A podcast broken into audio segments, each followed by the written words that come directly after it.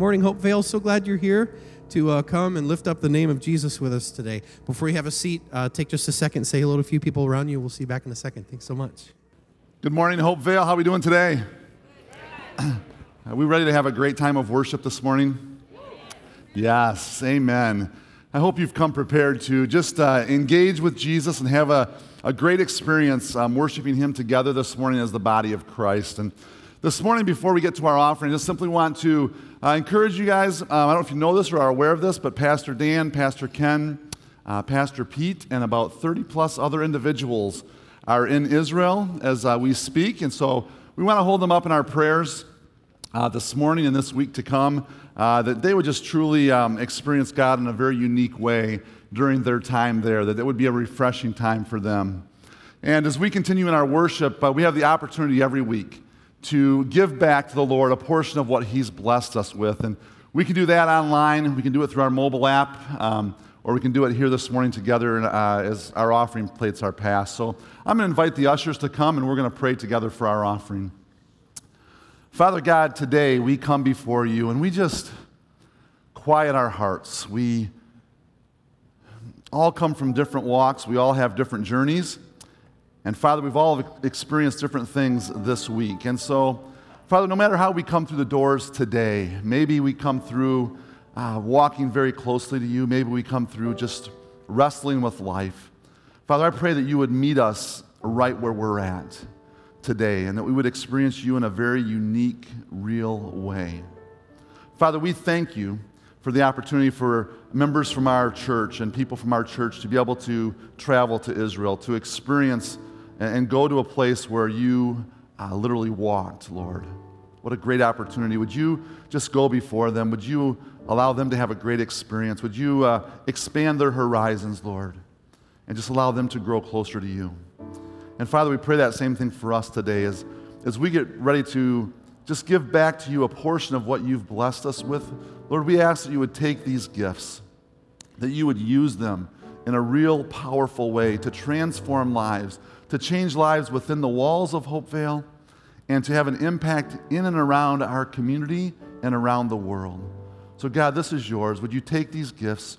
Would you bless them and would you use them? We pray this in the powerful name of Jesus. Amen.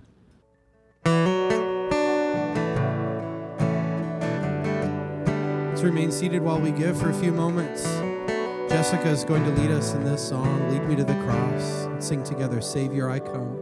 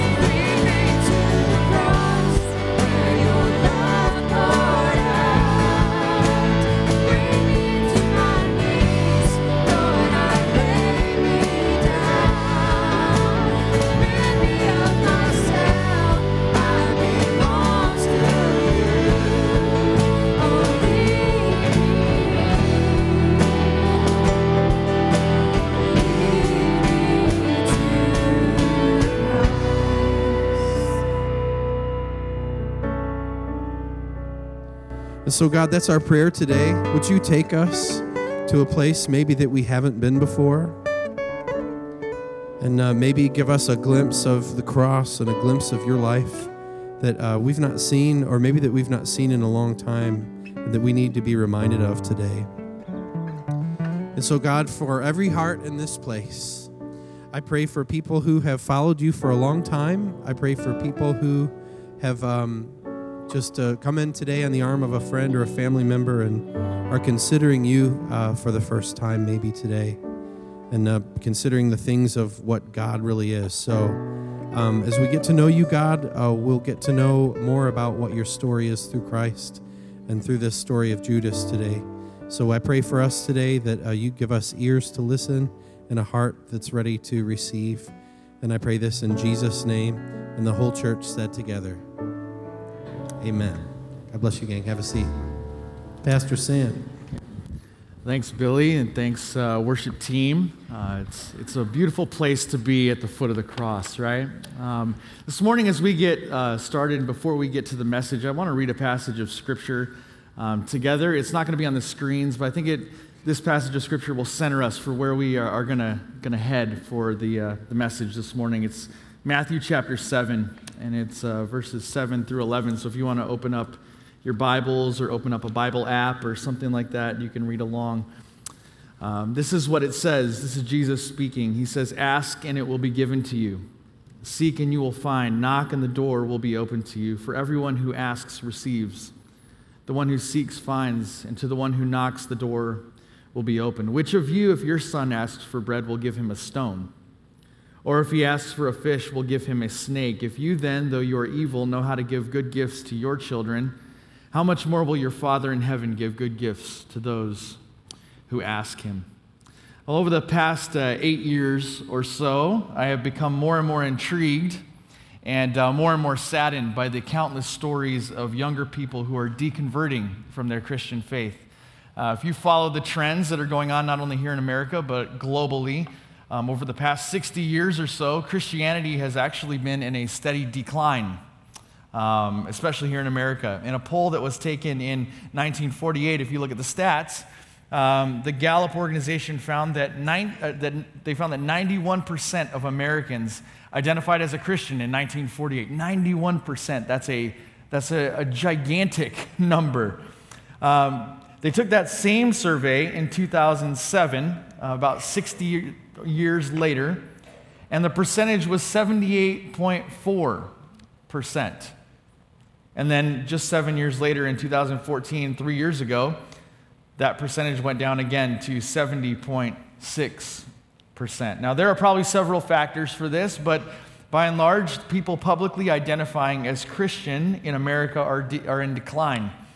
Um, and one of the major reasons that this is a reality is the fact that, near, that nearly one out of every three Americans under 35 years old today claim to be religiously unaffiliated.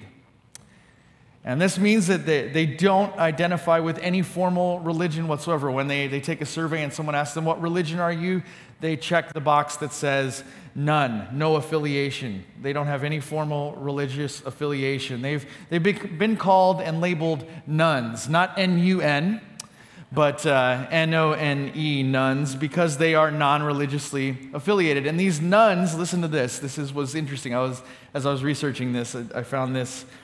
These nones comprise the second largest religious group in the United States behind evangelical Protestants.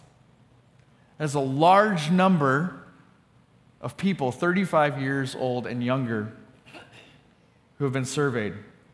And a lot of these nones, they're actually young adults who grew up in church.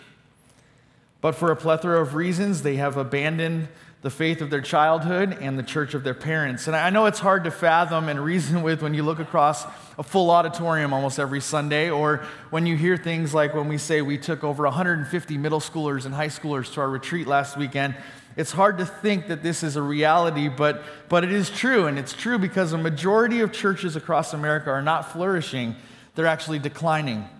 And it's true because I've seen as a youth pastor students that have grown up in my different youth ministries over the past 15 years that I've been a youth pastor.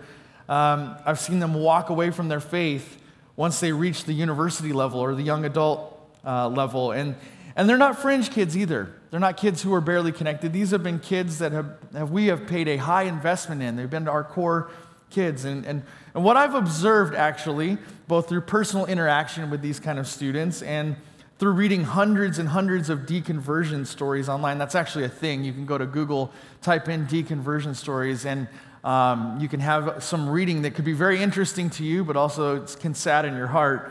Um, but after reading hundreds and hundreds of them and, and personally interacting with students like this, what I've discovered is that people deconvert for two main reasons. Um, one, the first reason is because they begin to ask deep, fact based questions about life. They're, they're starting to have a lot of questions about okay, where do we come from? What's true about life in general? What have I learned? What am I observing? They're hearing all of these different things that are battling, and so they start asking deep, fact based questions about life. And, and what they're getting in response, by and large, from the church are faith based answers that don't address their questions in reality. And so they're, asking the fact based question, but they're getting a faith based answer like, well, you just have to believe it a little more, or you just have to have more faith, and that's just not cutting it for them. And so that's one reason that they begin to walk away. The second reason that I've found is because there, there's just a deep sense of disappointment with the church or with God or faith or Jesus or religion that life hasn't gone the way that they were promised it would with God. And if they, if they can't rationalize it, can't reason it, they just can't justify it anymore. So they become profoundly disappointed with this childhood faith. And so they simply just grow out of it like it was a childhood fairy tale. And I've had, I got to tell you, I've had many conversations with students over the years who just can't seem to justify how there could be a God who loves them who has also dealt them or others um, the hand that they in life that they've had to live. And so they just cannot justify those two things together. And just simply saying something like well you need to have faith or god is in control or you just need to trust god no matter how true those things are no matter how true, how true they are they, it just doesn't solve the problem. It doesn't cut it for them. It, they, they're disappointed and they're confused and they're looking for answers and the truth here this morning is this it's that we all deal, every single one of us deals with some kind of a disappointment with the church, sometimes with God, with Jesus, faith, religion in our lives. We, we deal with those kind of things. And you may even be here this morning and now you're thinking, man, I have a category that defines me.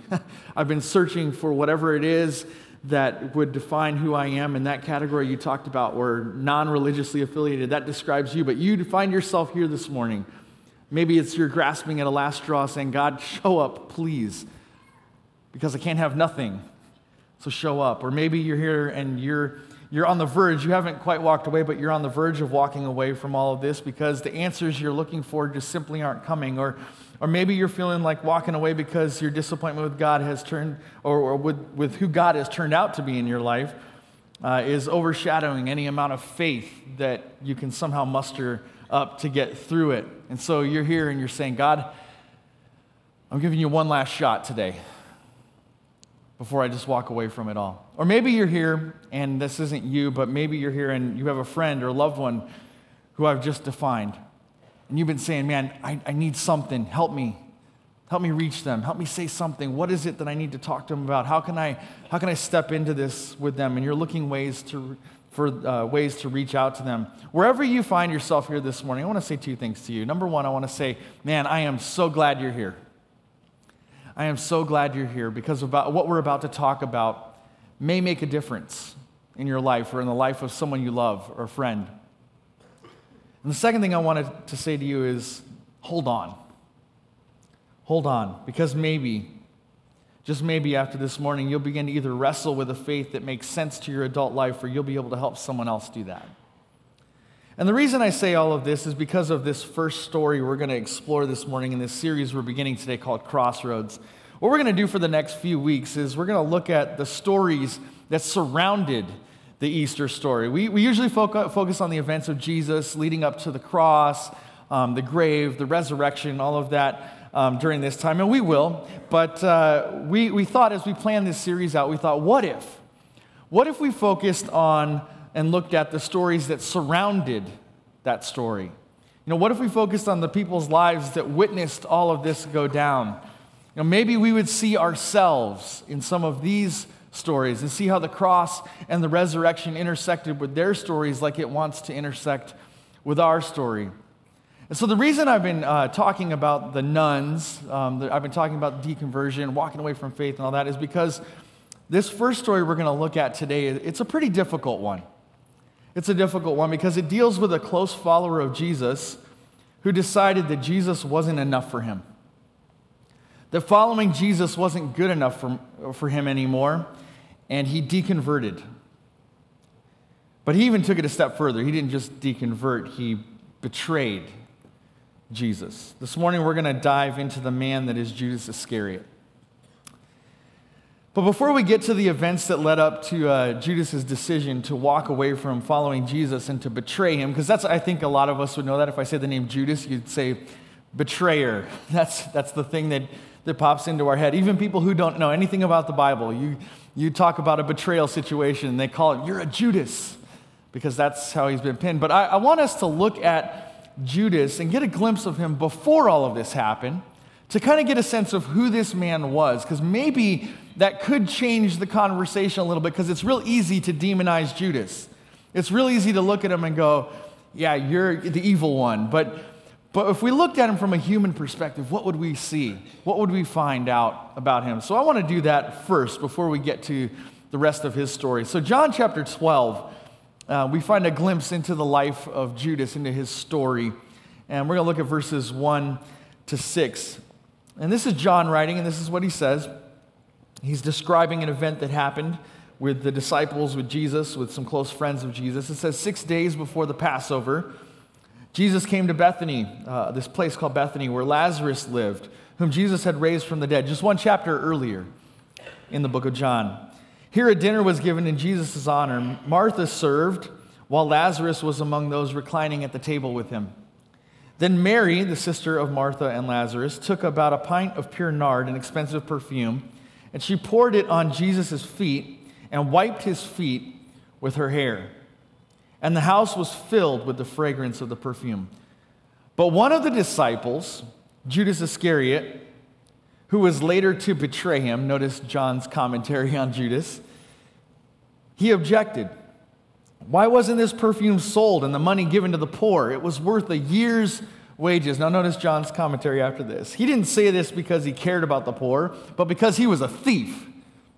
As a keeper of the money bag, now if you have your Bible open and you like to underline it, I would just underline that phrase, as the keeper of the money bag. This is a really important phrase I think a lot of times we, we rush over and skip over. But as a keeper of the money bag, he used to help himself to what was put into it. Now, two things as I read this passage become abundantly clear from John's description of him, and we have to remember this. John is writing his gospel decades, decades after the events that are taking place here. So, what he knows about the events are, are different because of events that have happened leading up to him writing it. He has a way different perspective on Judas, on what was going on there, than he did in the moment. And so we have to remember that, that John is writing way later. He's had some time to reflect back.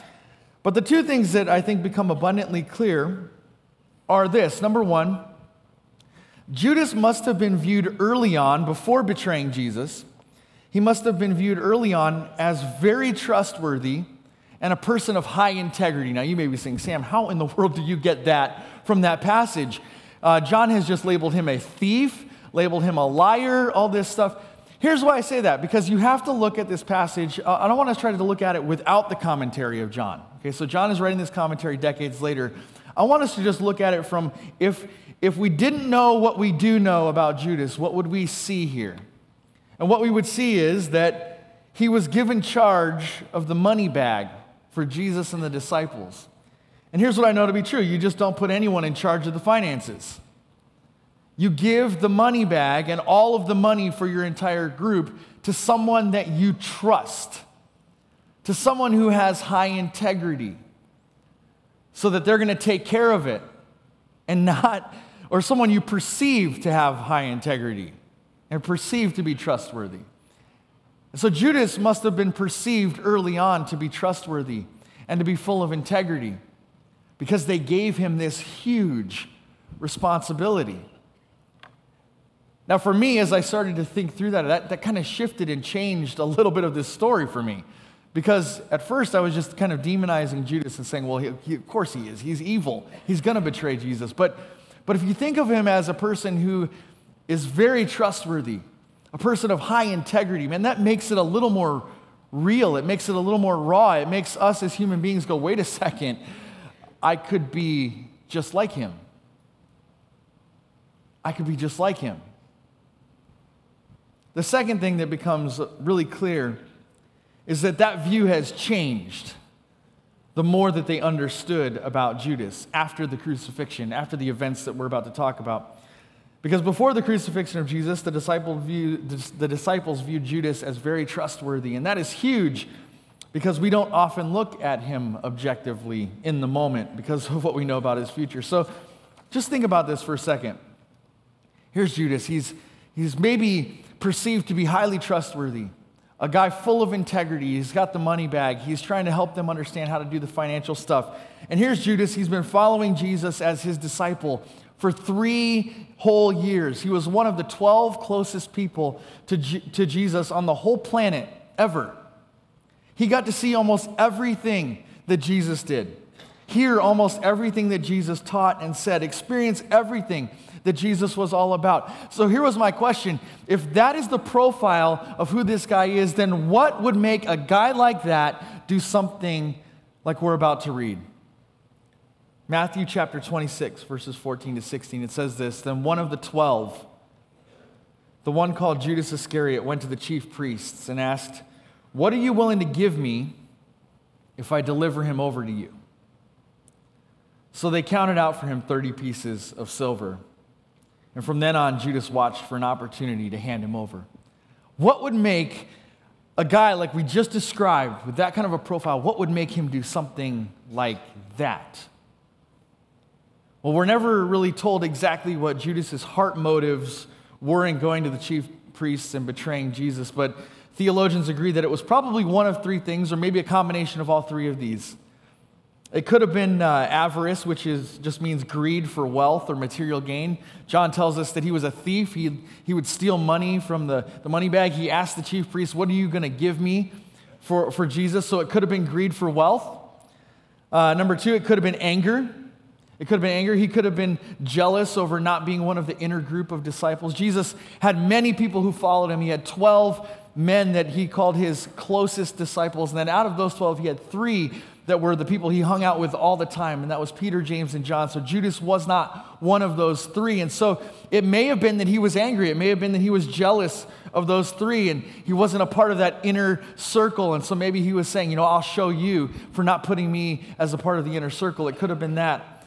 Or three, it could be just absolute disappointment. Absolute disappointment. Maybe Judas felt like Jesus was not who he claimed to be or he wasn't acting like the Messiah that Judas expected him to be.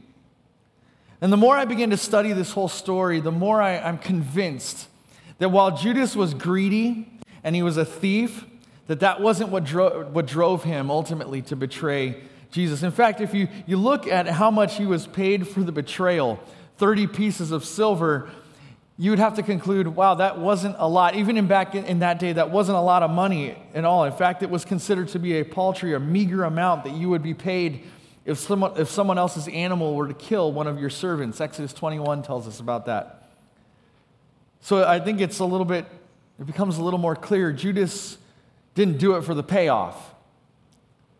And I'm becoming more and more convinced that Judas did this outside, and listen, this is this is just from a, a, human, humanistic thought process, okay? Outside of the fact that God was doing something incredible here. He was using this event, this person, to set up something that he was going to use for the death of his son on the cross to save the world. Okay, that, that's the, the spiritual purpose of what's going on here. But just from a purely humanistic point of view, uh, Judas did this, or I'm becoming more convinced that he did this, because of his profound disappointment with who Jesus turned out to be for him in his own life.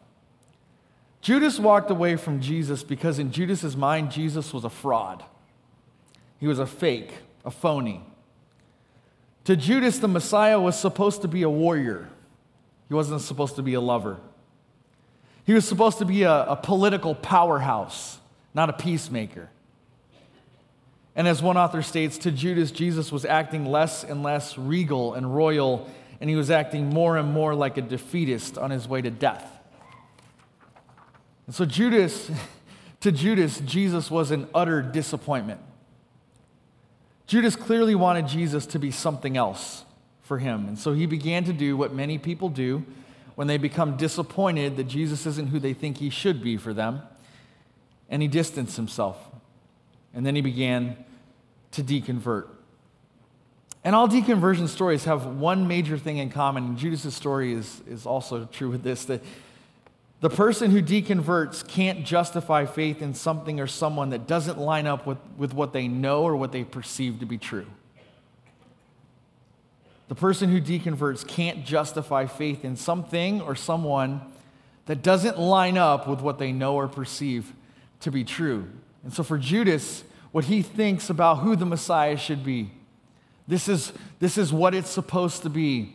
And then he looks at Jesus and he goes, I can't, I can't put those two things together. They're not lining up in my mind. And so he begins to walk away and say, You know what? You're a fraud. You're a fake. You're not who you say you are.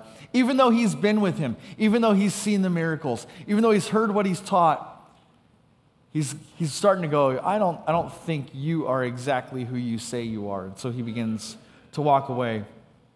Later on in, in Matthew's account of this story, the plot begins to thicken because Judas finds out that Jesus somehow knows what he's up to.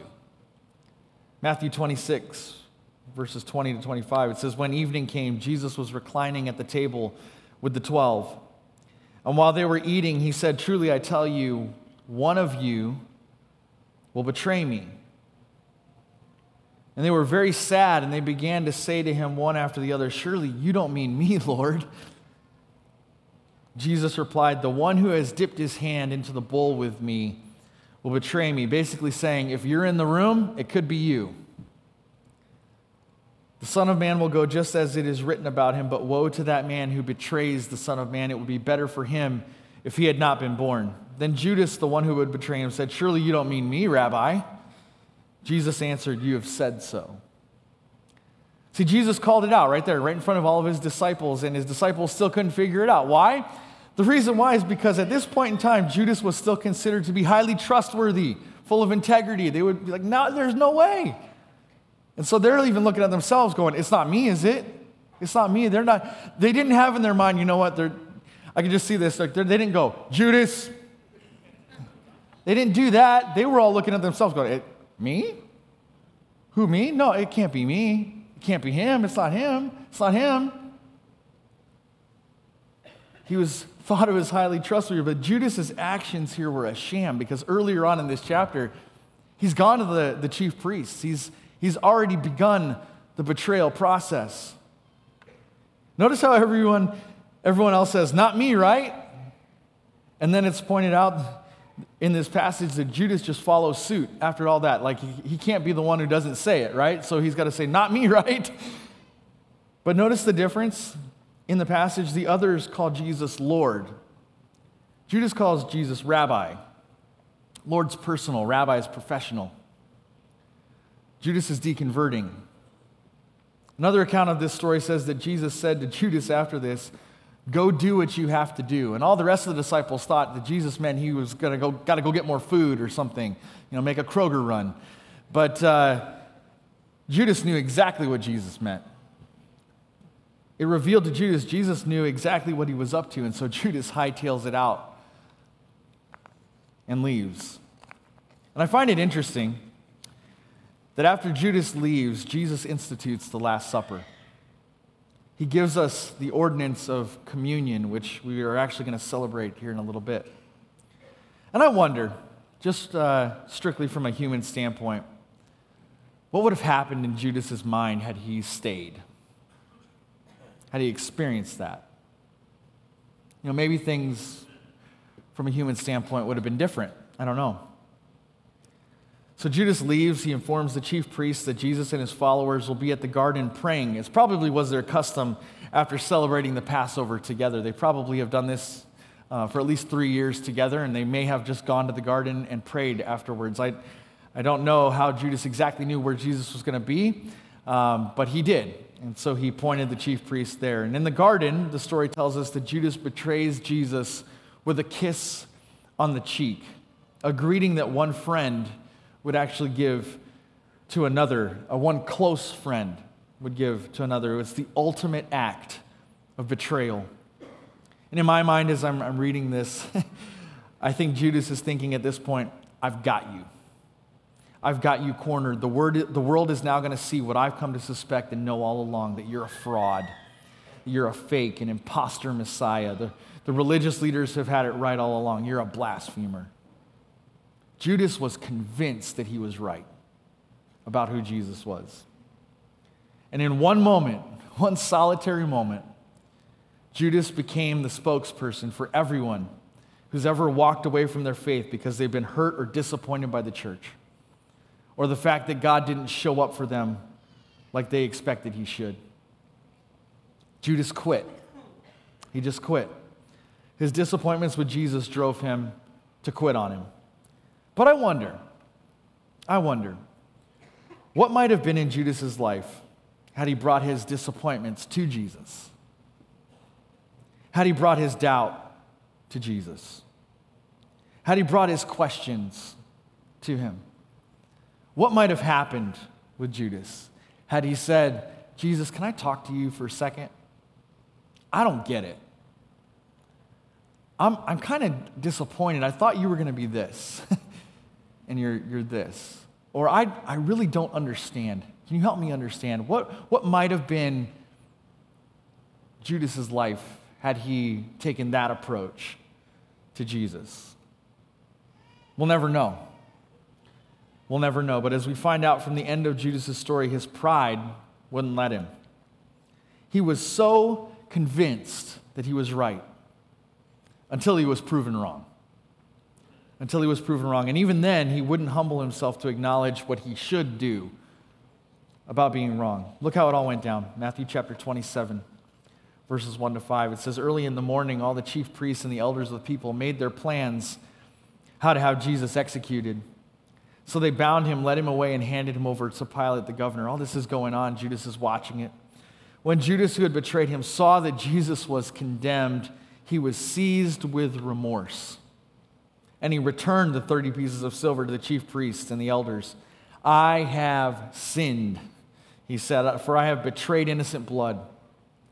What's that to us? They replied, That's your responsibility. So Judas threw the money into the temple and left. Out of disgust, out of anger, I don't know, but he left. And then he went away and he hanged himself. And that's the end of Judas's story. Judas realized he was wrong and filled with remorse over betraying an innocent man to death, he, tr- he decided to try to fix it. He thought maybe in his mind, maybe if I go back to the chief priests, the guy who I got this money from, and I just I give it back to him, that maybe they can go, oh, okay, we'll fix it. We'll make it all better. And maybe he convinced himself in his mind that I can fix this.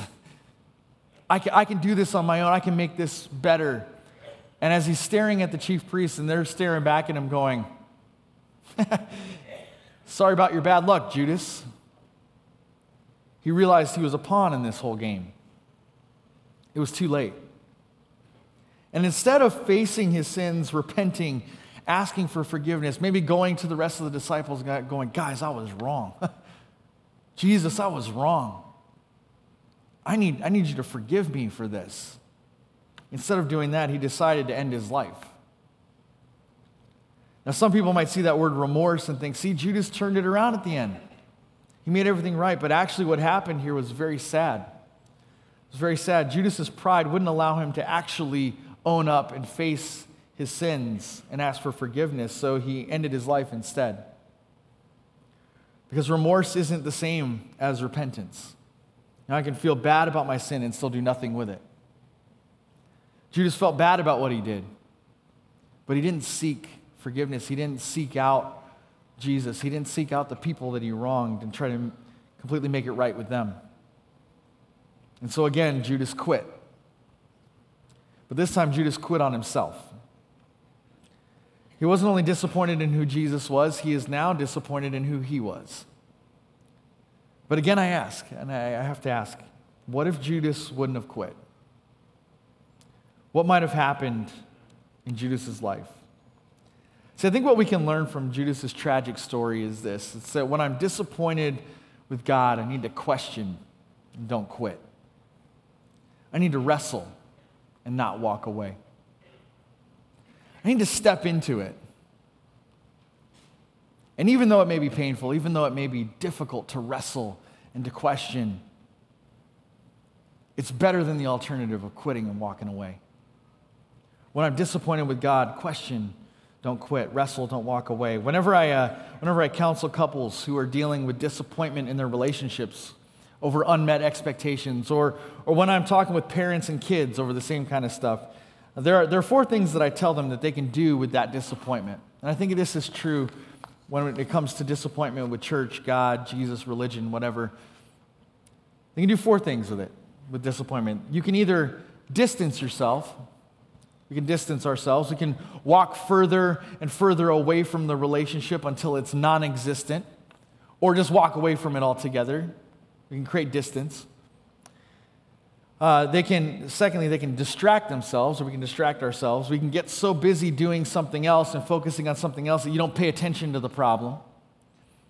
You can disguise the problem. That's the third thing you can do with it. You know, you can mask the pain, pretend like it never happened, uh, call it something else. Oh, it's not really that bad.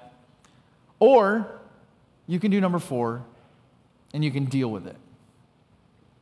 So you can distance yourself, you can distract yourself, you can disguise it, or you can actually deal with it. So when we find ourselves disappointed with God, we can tend to do the same thing with our relationship with Him. We can distance ourselves until we find ourselves deconverting and walking away altogether. We can distract ourselves so we don't have to actually face it. We can disguise our disappointment pretend like it doesn't exist, only for it to rear its head later on in our life. Or we can lean into it and deal with it. And here's what I know from talking with people, from walking through it in my own life personally dealing with it is hard work.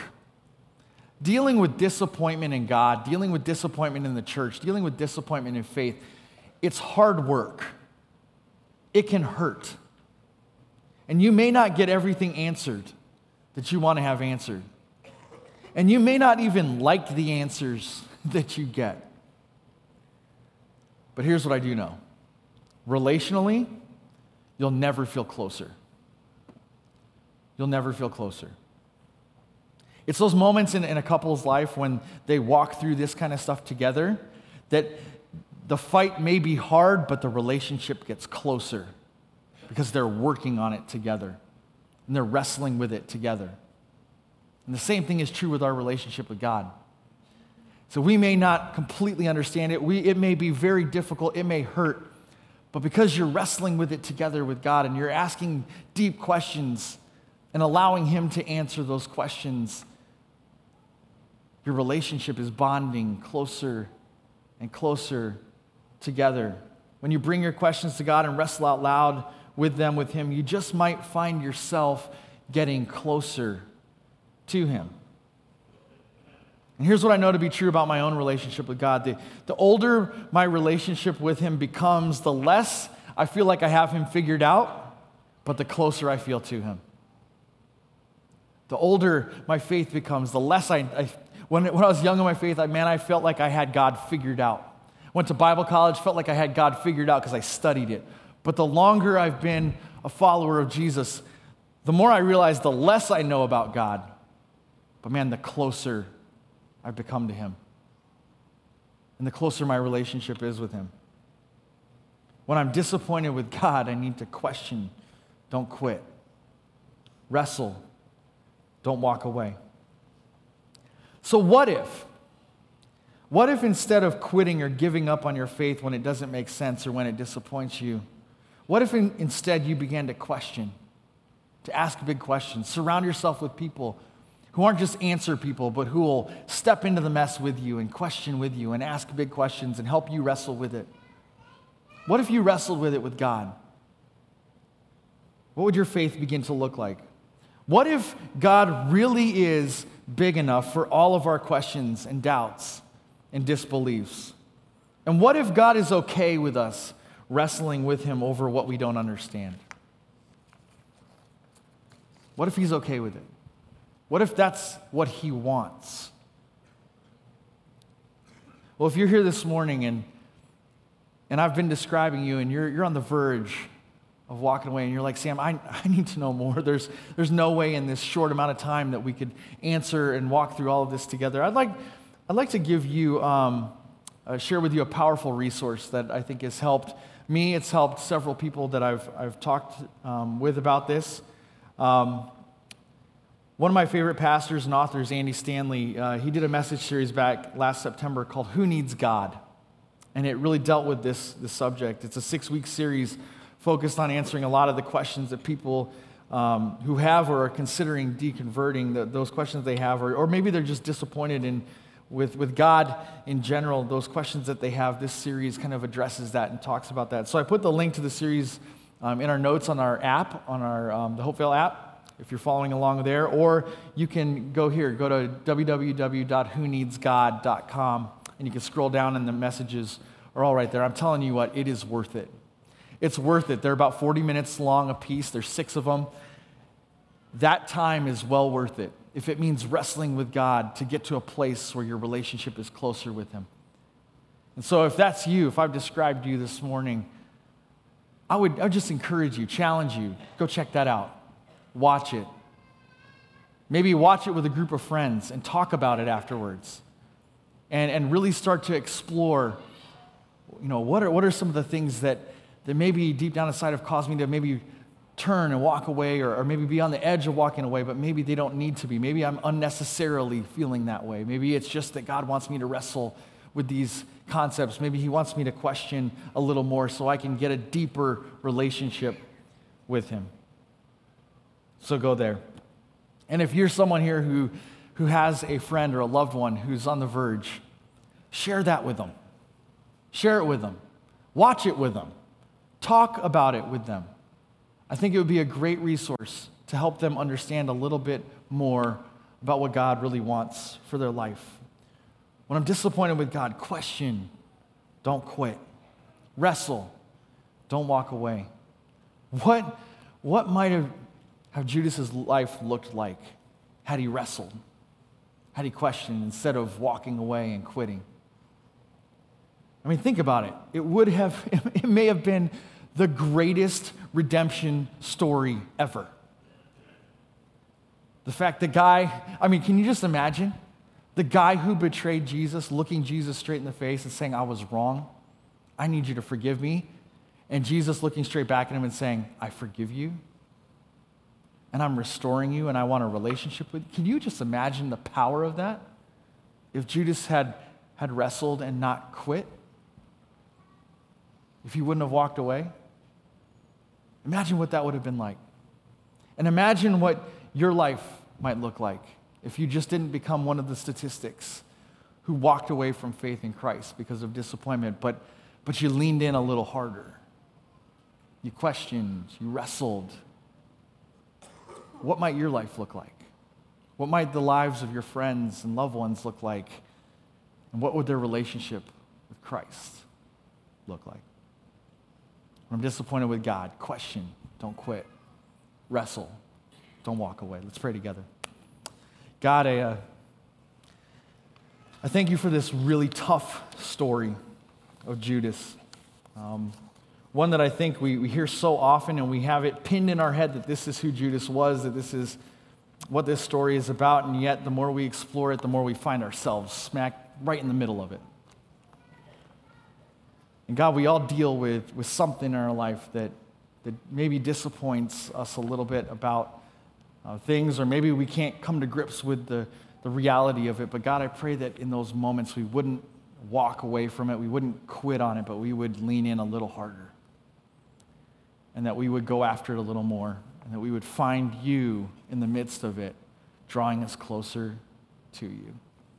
And I pray for someone here this morning who maybe they're on the verge of walking away. They're giving you one last shot. God, I pray that something that we talked about here or said here will spark something in their mind to convince them, I just need to wrestle. I just need to question, go after a little more. And God, that that's a win. that's a win if they would take that step. So I pray that they would do that in their lives. In Jesus' name, amen.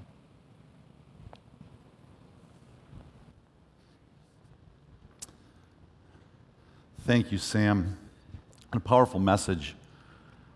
On a morning that we get to celebrate communion together as we do once a month here at Hopevale. And this morning, as we prepare ourselves to enter that time of kind of reflection and thinking about truly what Christ has done for us, I, I think about Sam's message. I think about Judas, and I, have to think about myself, and I have to start to wrestle with where is my life? And I, I, the question I have for you this morning is, is where is your life? Where are you at with Jesus? Have you fully committed to Him? Do you, do you live for Him? Are you sold out for Him? Have you truly said, you know what, God, I'm, I'm going to live for you with all my heart, soul, mind, and strength? I'm going to live for you. Or are you sitting here this morning and maybe you're in that place where maybe you really have thrown in the towel? Maybe you're only here because mom or dad invited you or made you come or a friend invited you and you're going to check things out maybe one last time.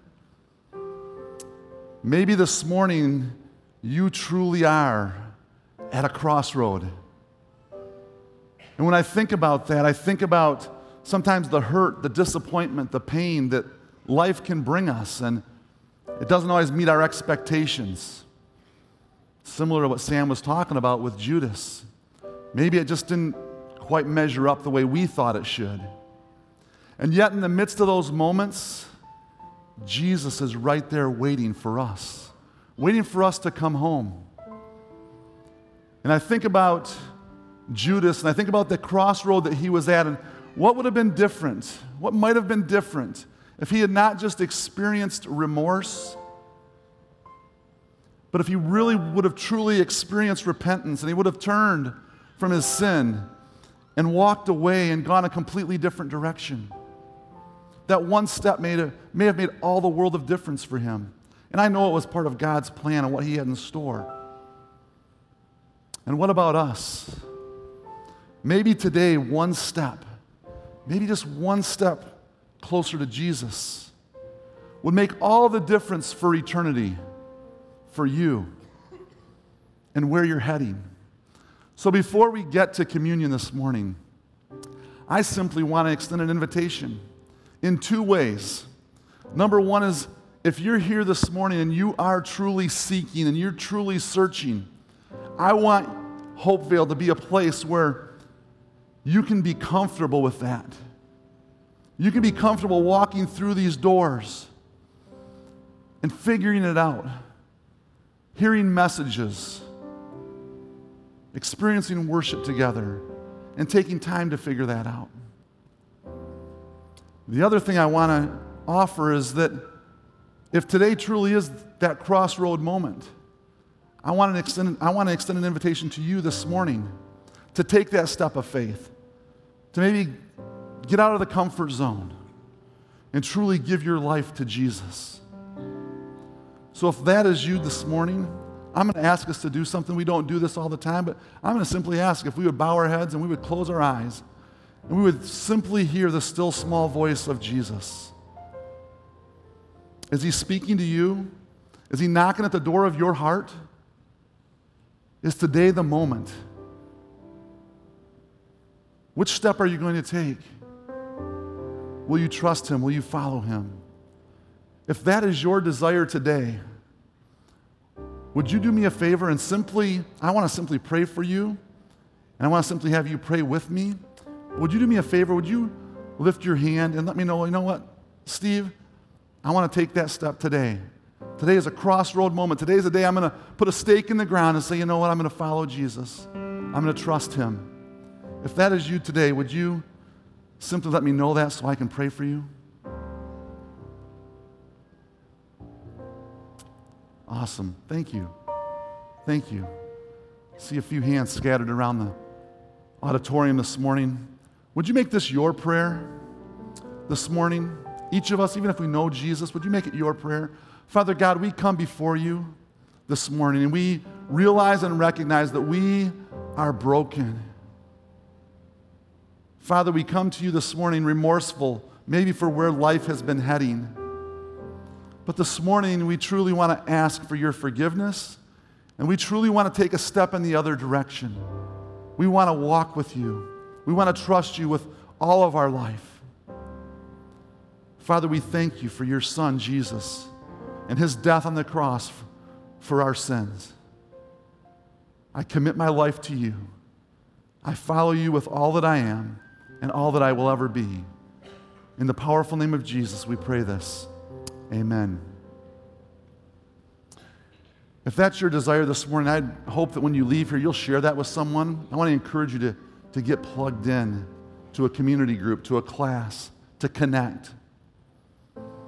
As we get ready to enter our time of communion together, um, just a couple of things. Here at Hopevale, we want you to know that you're invited to take communion with us. If you believe in Jesus Christ as your Lord and Savior, you are welcome. It doesn't matter your background, it doesn't matter your experience and your history. If you've committed your life to Him, you're welcome to be a part of communion. And if that's not you this morning, if you're wrestling and struggling with where Jesus fits in, then I would simply invite you to let the elements pass you by.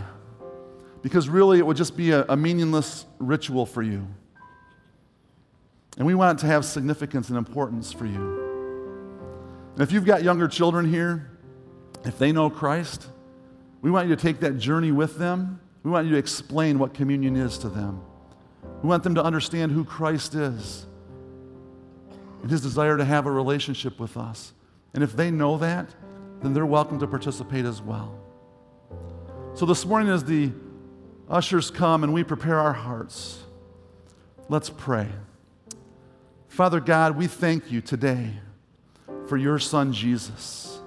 Father, we take a moment to stop and look inward in our own lives. And Father, we think about your son Jesus.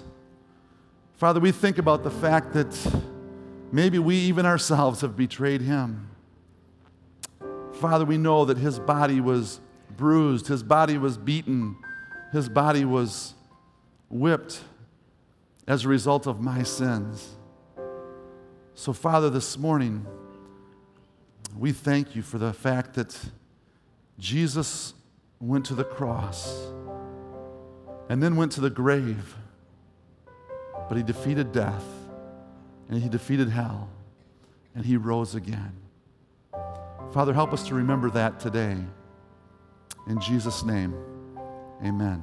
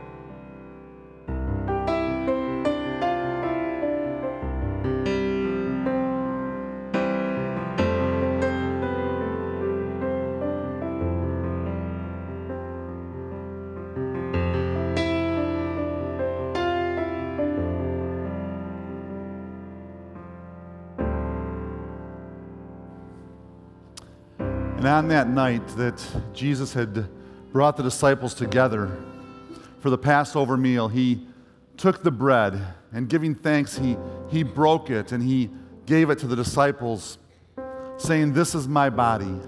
Take and eat. Do this in remembrance of me.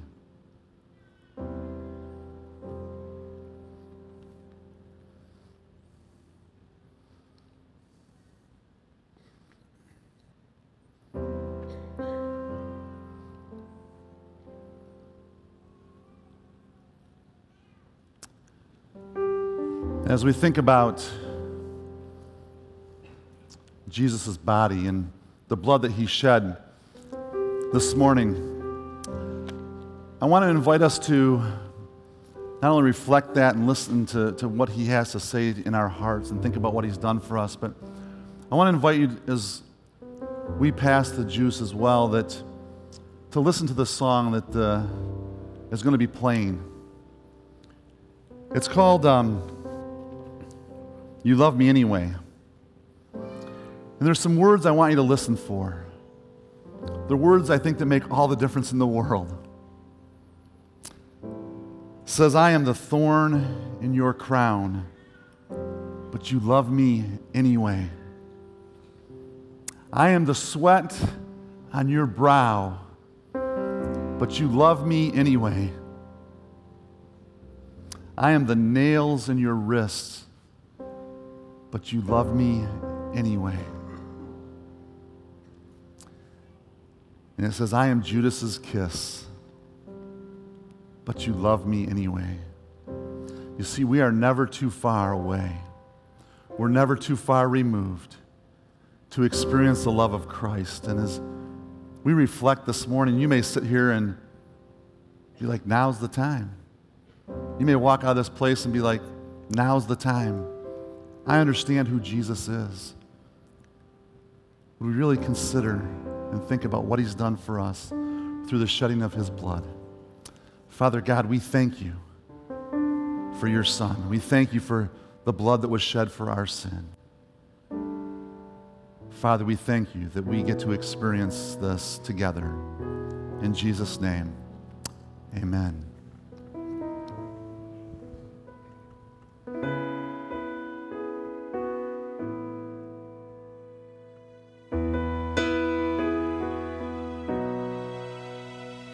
Well, the question was raised as my conscience fell.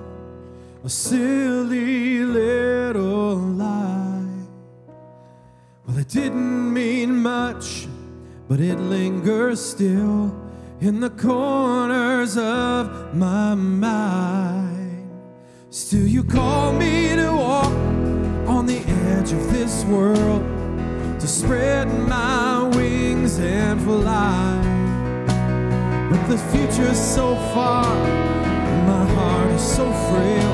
I think I'd rather stay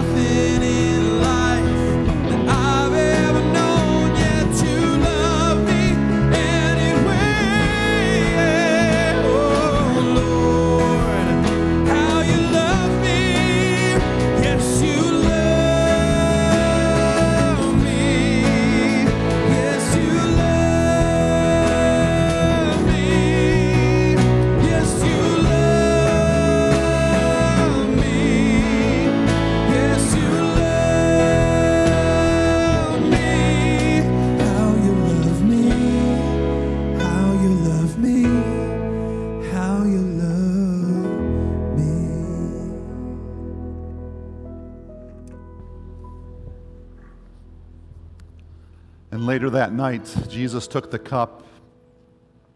He said, This is the cup of the new covenant. This is my blood, which is shed for you. Do this in remembrance of me.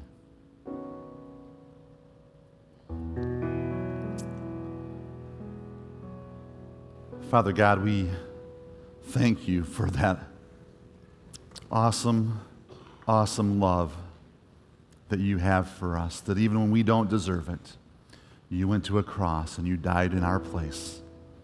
We thank you for that demonstration of love for each and every one of us. We pray this and thank you for this in the powerful, powerful name of Jesus. Amen.